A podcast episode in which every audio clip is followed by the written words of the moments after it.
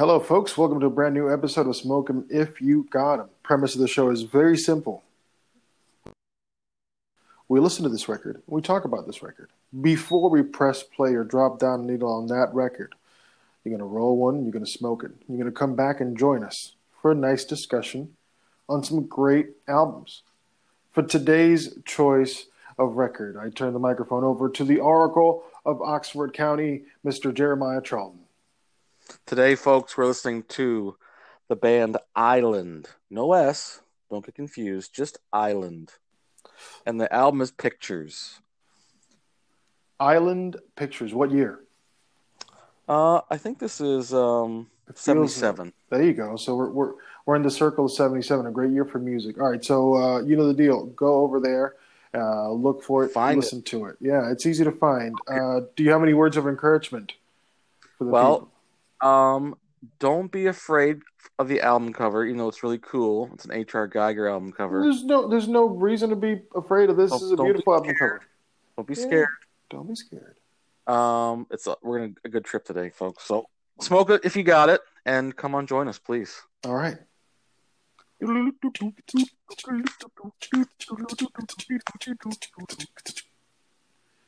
that was side A of Island without an S. Island, and what's the name of the album? Pictures. nineteen seventy-seven. You're listening to Smoke 'Em If You Got 'Em. And, uh, all right. Can I, can is, I speak Can I speak first? This is all you. Go ahead. For, for a change? This is all you. Um, This is by far my favorite album we've done so far. Please expand on this. Um, This is the craziest, like one of the... It goes up there, and it's it's not like when I say this, I'm not comparing it sounding wise to Beefheart's Trout Mask Replica, but not even in close. Terms of complicated complicated passages, yeah, this is some of the hardest music, like the hardest Vandergraaff generator passages. I'm thinking of like in my brain. This has a lot of that, like and seamless and easy, and I it freaked me out when I listened to it, and like because everybody in the band can play so. Incredible. Like, uh, this might get people mad too, since we're almost like a, a prog rock only. Yep, yep. But um, I find like jazz musicians are like a higher level of musician than prog musicians usually. In terms um, of technique and musicianship? Yeah, just overall, they're just better musicians usually. Yeah. They're just for the higher, the highest level. Now there are like exceptions, so don't crucify me.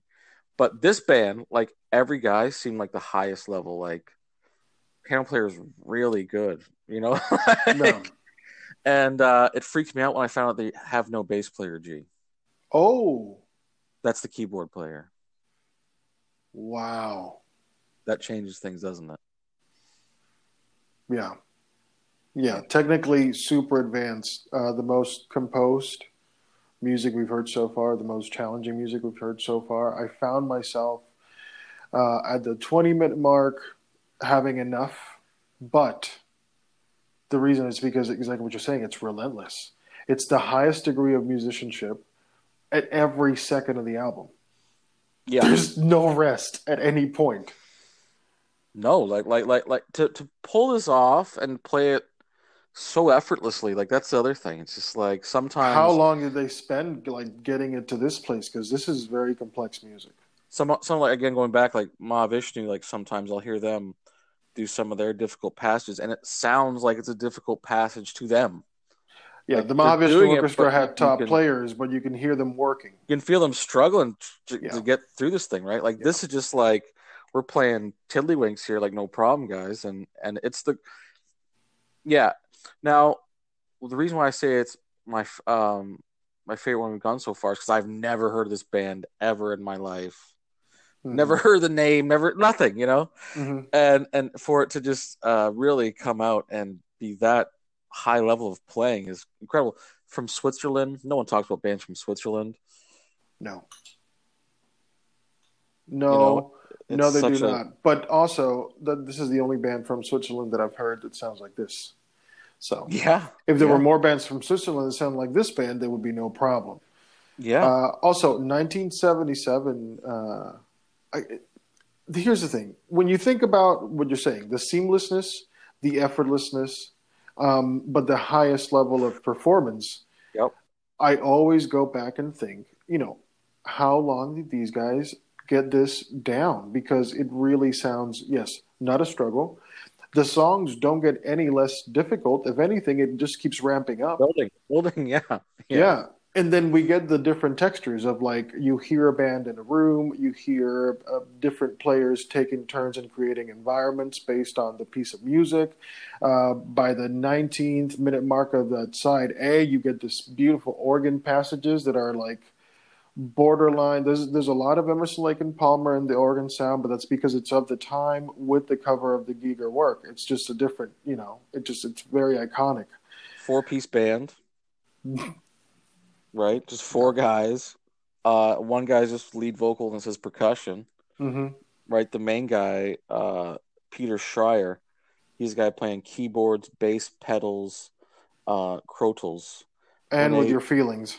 Yeah, René Fisch, sax, flute, clarinet, triangle, and uh, Jürg Meier, he's drums, gong, percussion. So again, and th- and that's another thing that, that impressed me about this. This sounds like a lot of sound, you know, like a lot of sound oh, coming from four people, right? Like, it sounds like a wall of sound, but it's not through production. It's through the instrumentation. Really hard uh, Zappa passages too. It reminds me of too. Incredibly. It's, it's all the Zappa. It's see, but it's, it's uh, again, componing, com, com, componing, uh, composed, co- composing, yeah. composing pieces in modern music, modern, yeah. current music, away from the classical, moving through the pop, uh, integrating both. Here it is. This is why modern music is so uh, so special. Uh, do we have more information about this band? Not really. Like they they they were a one-off. Like, um, and then and then they basically a, a record company found some, you know, uh, an unreleased album and put it out. two thousand five. There's always an unreleased album somewhere. Right, so because of the fact that this album is sought after and it's expensive, it's like three hundred bucks euros, you know, for an original copy. So they're like, hey, anytime it happens, like uh, a company's gonna put out, usually not every time, I shouldn't say that, but a lot of times they're gonna try to put a reprint out. If it's a proven investment, then they'll do it again to get your money over and over again. Uh, let's flip over to the B side of this. Um, and tell them uh, the rules. Tell them the rules, G. Folks, here's the deal: roll one up. Smoke it, then drop the needle and press play, okay? There's no space here for weak folks. Come and join us in this journey. We're listening to Islands nineteen seventy-seven. Sorry, no S. Island seventy-seven. You'll find it everywhere. Come and join us. Smoking if you got them.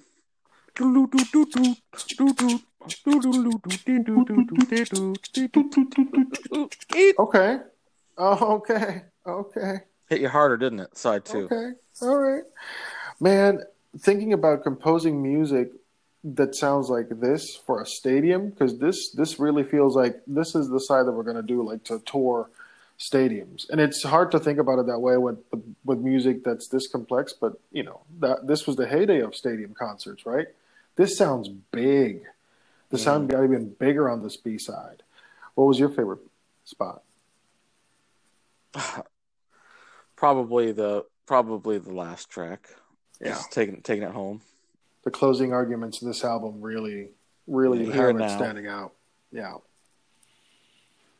yeah, and and so like and everything, I like everything in this. Like there's there's no uh, nothing I would skip on this album for me. So, and when we were talking about side A, you talked about the the members uh, of the band, and uh, I thought it was curious that they made a point to give props to the triangle. Um. There's a reason for it. Uh, the sax passages on this side, the percussion, the gong. If you if you're a, a fan of um, of big time psychedelic music, this is psychedelic in terms of like the music will make you trip out. So you've never heard anything like this. Um, and again, this is the only album they made. Got to be for a reason. They, I don't think they sold many of these albums. How much is no. this album going for right now? Like three hundred euros. three hundred euros. Not cheap, folks. No. Cool. What do you think about that album cover, buddy? Well, Giger, H R. Giger is incredible, right? Uh, he's responsible for designing Alien, Aliens, that entire franchise. He had bars uh, with his artwork. Giger is superb and credible, but it's the it's the idea of nightmares and creatures. Um, it's not easy.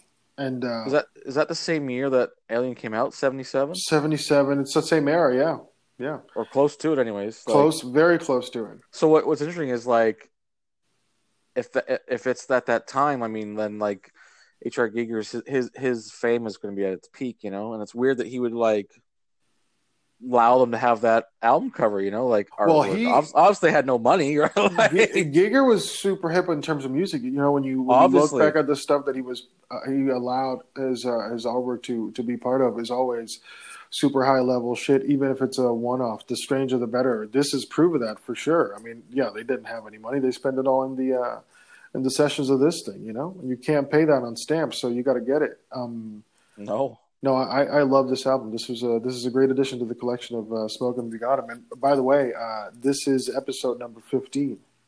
Ooh. One five, folks. One five. Thank you for joining us. We got we got some people out in Germany. I'm, I ain't gonna learn how to say it in German, but thank you for listening to us. Um, well, they're they're gonna they're gonna be loving this album. Yeah, this is the album to listen to, and uh, yeah, this is this has been really good. Um, do you have any f- parting words for this album? Buy me this album. Buy me it. I'll now, put it on my wall. No, I'll say Brother Living the Gimmick. God damn. I will, I will covet. Yeah, there you go. Well, folks, that's the deal. That's where we are at. Thank you for joining us. We'll see you tomorrow on Smoking If You Got 'Em. Smoking If You Got 'Em. Peace.